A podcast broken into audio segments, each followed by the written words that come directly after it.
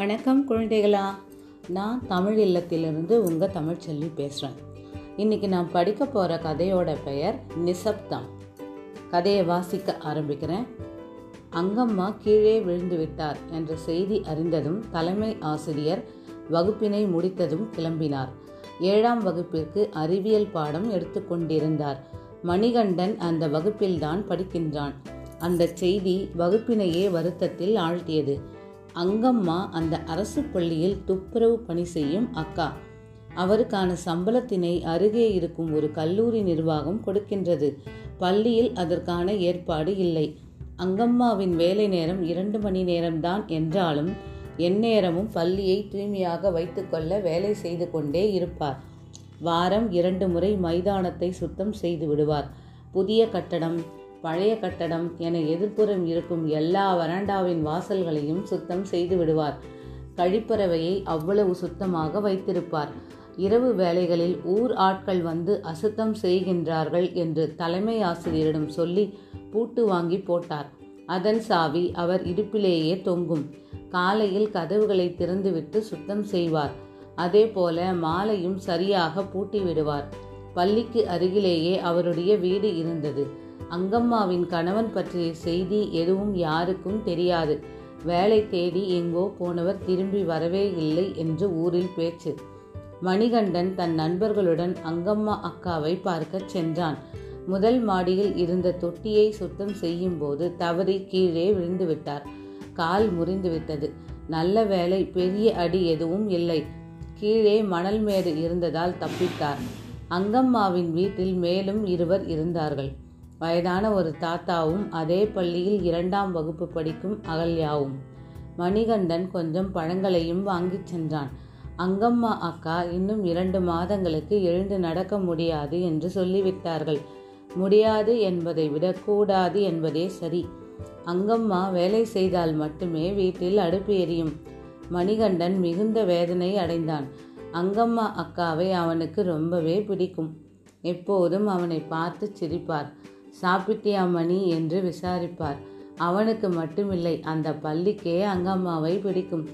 பள்ளி நேரத்தில் வகுப்பிற்கு வெளியே கண்ணை மூடி நின்றால் அங்கம்மா என்ற குரல் எங்கேனும் கேட்டுவிடும். தன் வகுப்பில் அங்கம்மா அக்காவிற்கு உதவலாமா என கேட்டான். எல்லோரும் அவர்கள் கையில் இருந்த சேமிப்பு காசினை கொடுத்தார்கள். அதனை அவனும் அவன் நண்பர்கள் மூவரும் அங்கம்மாவிடம் கொடுக்கச் சென்றார்கள். அப்போது அவர்கள் வீட்டில் பேச்சு சத்தம் கேட்டது. ஸ்கூல் ஒழுங்காக சுத்தம் செய்யணும். பசங்க ஆரோக்கியம் நமக்கு ரொம்ப முக்கியம். ஏதாச்சும் உடம்புக்கு வந்துட்டா படிக்க வரமாட்டாங்க. புரிஞ்சுதா? என பக்கத்து வீட்டு அக்காவிற்கு ஆணையிட்டு கொண்டிருந்தார் அங்கம்மா. அடுத்த இரண்டு மாதத்திற்கு அவர்தான் பள்ளியில் பணி செய்வார் போல. அவர்கள் பேச்சில் மருத்துவத்திற்கு நிறைய காசு தேவைப்படும் என்றும் அறிந்து கொண்டார்கள். கையில் இருந்த காசினை அங்கம்மா வாங்க மறுத்துவிட்டாள். மணிகண்டன் நிர்பந்தம் செய்து வாங்க வைத்தான்.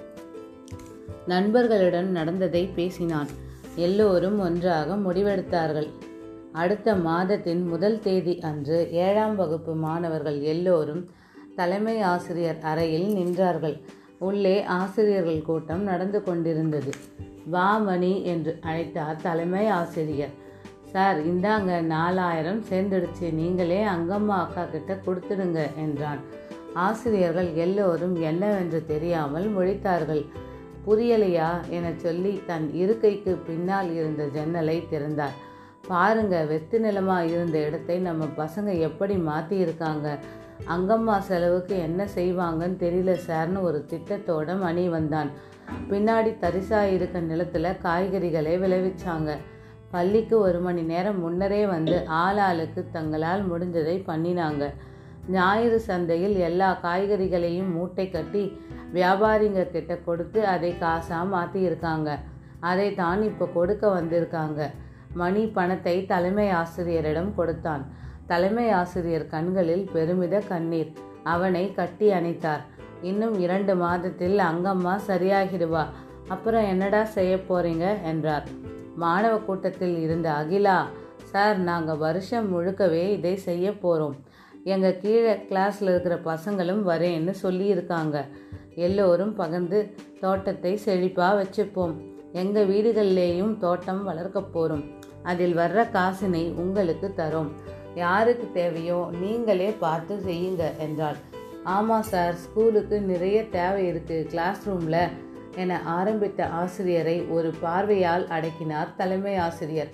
ரொம்ப மகிழ்ச்சியாக இருக்கு பசங்களா. உங்களுக்கு என்ன உதவி வேணுமோ நான் செய்கிறேன் ஆசிரியர்களும் செய்வாங்க. யாருக்கு உதவணும்னு நீங்களே சொல்லுங்க. நாங்கள் தலையிடலை என்றார் தலைமை ஆசிரியர். எப்போதும் விரைப்பாக இருக்கும் கணக்கு ஆசிரியர் கூட சத்தமே இல்லாமல் சாதிச்சிட்டிங்கடா பசங்களா என மணியின் முதுகில் தட்டி கொடுத்து பாராட்டினார். கதை முடிவடைந்தது.